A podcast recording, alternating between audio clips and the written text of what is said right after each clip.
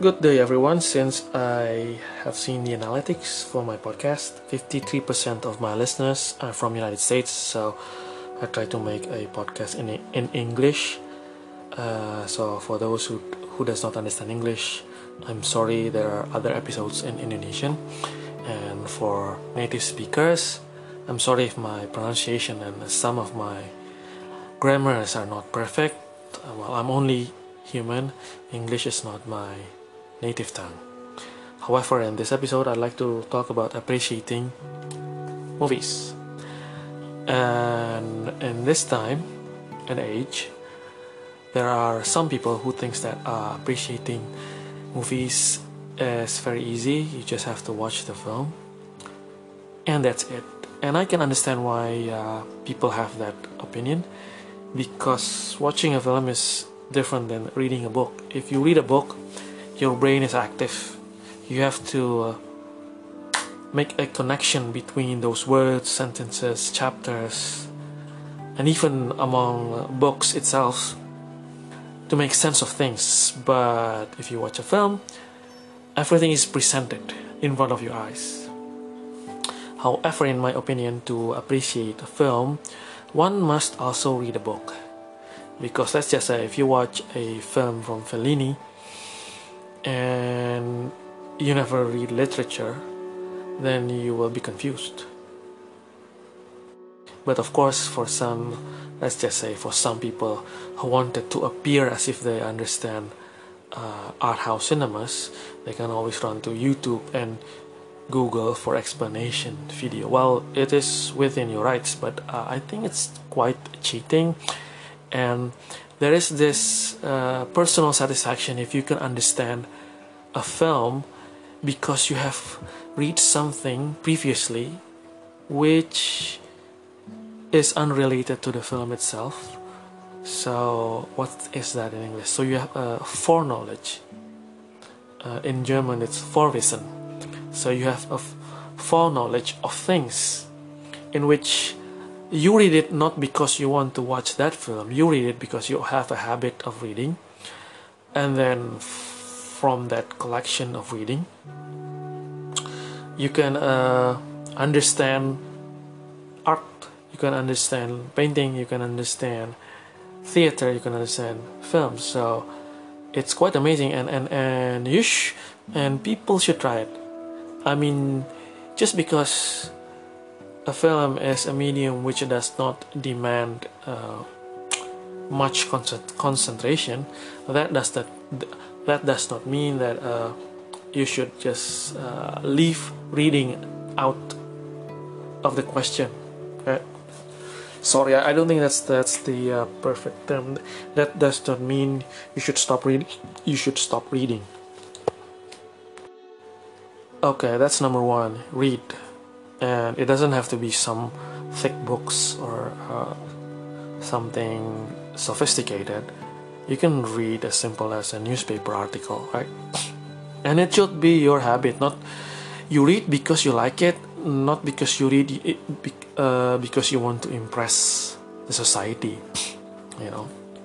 Secondly, film is uh, let's just say it's a new form of art. Since the Lumiere uh, created, can I say that in 1895? But the basics for visual language, the basics for acting, the basics for singing, the basics for blocking, the basics for visual language is, let's just say, borrowed from other forms of art. So if you like to watch painting, is that right term? Watch painting. If you like to read something about painting, about art, about uh, theater, then it could, then it can give you another knowledge about the film itself. Since uh, back then in the 30s, in the 20s, and in the 40s, there are not many films. So many filmmakers are experimenting. And where do they got their inspiration? Theater, painting, literature, poetry. See? So let's just say F.W. Murnau or uh, Alfred Hitchcock. They don't have Instagram, they don't have social media, they don't have uh, internet, they don't have Google. But how come they can create such a good film, right? It means they are an avid reader and it means that they take art seriously. And we should really put that into account that filmmaking 50 or 60 years ago is not as easy as now. I mean, I don't say that films nowadays is easy, but technology wise, you use celluloid. And there is no such thing as a preview monitor. So you have to take this celluloid out of the camera, you have to develop it with a special chemical substance, and then a few days later, you preview it. Let's just say that the person who developed the film make a mistake, then it is irreversible.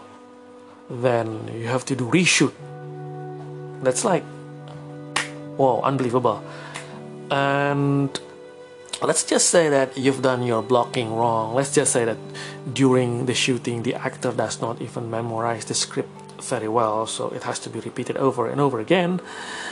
Then it becomes more and more difficult. So we have to really appreciate classic filmmakers because they have done their work they have done their work meticulously with such limited technology and also limited inspiration so can you imagine that what you uh, when you see a film from Alfred Hitchcock for example it means you are seeing inside his head it means that even Hitchcock himself can only see the raw footage after he after he shot it, not during the shooting. It means that the cinematographer of Lawrence of Arabia or Eight and a Half or Ben Hur or Roman Holiday, it means even the cinematographer himself or herself can only see the result after it has been chemically developed. Can you imagine that? I mean, like, it's quite different with recent times in which when you shoot a film, there's a viewing monitor in which you can replay the scene over and over again. And if you think that the scene is not perfect, you can reshoot it over and over again, and you don't have to be afraid of losing money because you have to buy another celluloid or you have to develop it for days in a laboratory you just have to insert memory card or hard disk or whatever and it's a lot cheaper so based on that fact we are supposed to appreciate old films. And i don't understand people who does not even want to watch old films because it's black and white or because it looks old or because it's not even stereo. It's like why are you watching movies at the first place anyway right? You watch it for the story not for the spectacle right?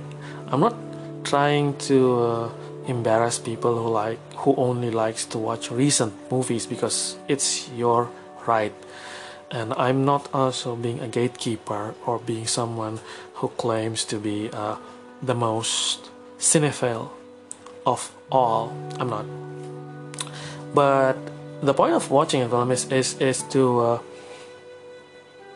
to enjoy the story, regardless whether the film is in black and white or or not in stereo or it has no CGI at all. The story is still the most important element, and that is why uh, recent filmmakers are struggling with it the technology has become easier, but the quality of the story has become, let's just say, uh, more difficult to create, right? I don't say that recent films are bad and the only good films are the one made by Fellini or or uh, Louis Malle or uh, Bresson. No, but all I'm saying is that um,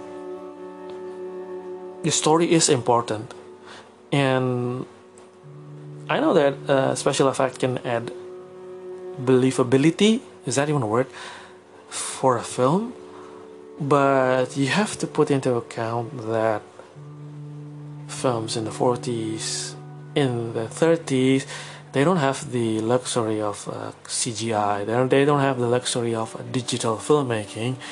But yet they can make a timeless story. And so there will like just so uh, there will be no future without the past so all i'm saying is like you don't have to be afraid if you only watch recent movies because movies in the 50s and the 40s they are all amazing. You should try it someday. And and please you watch it because you like it because you want it not because you want to you want to look smart in front of another human being not because you have this fear of missing out so you have to watch every recent release in cinema. I mean like watch it because you want to watch it because you want to enjoy it. And speaking and speaking of it you can actually watch a film and you don't even upload any review to social media. You can you can do that.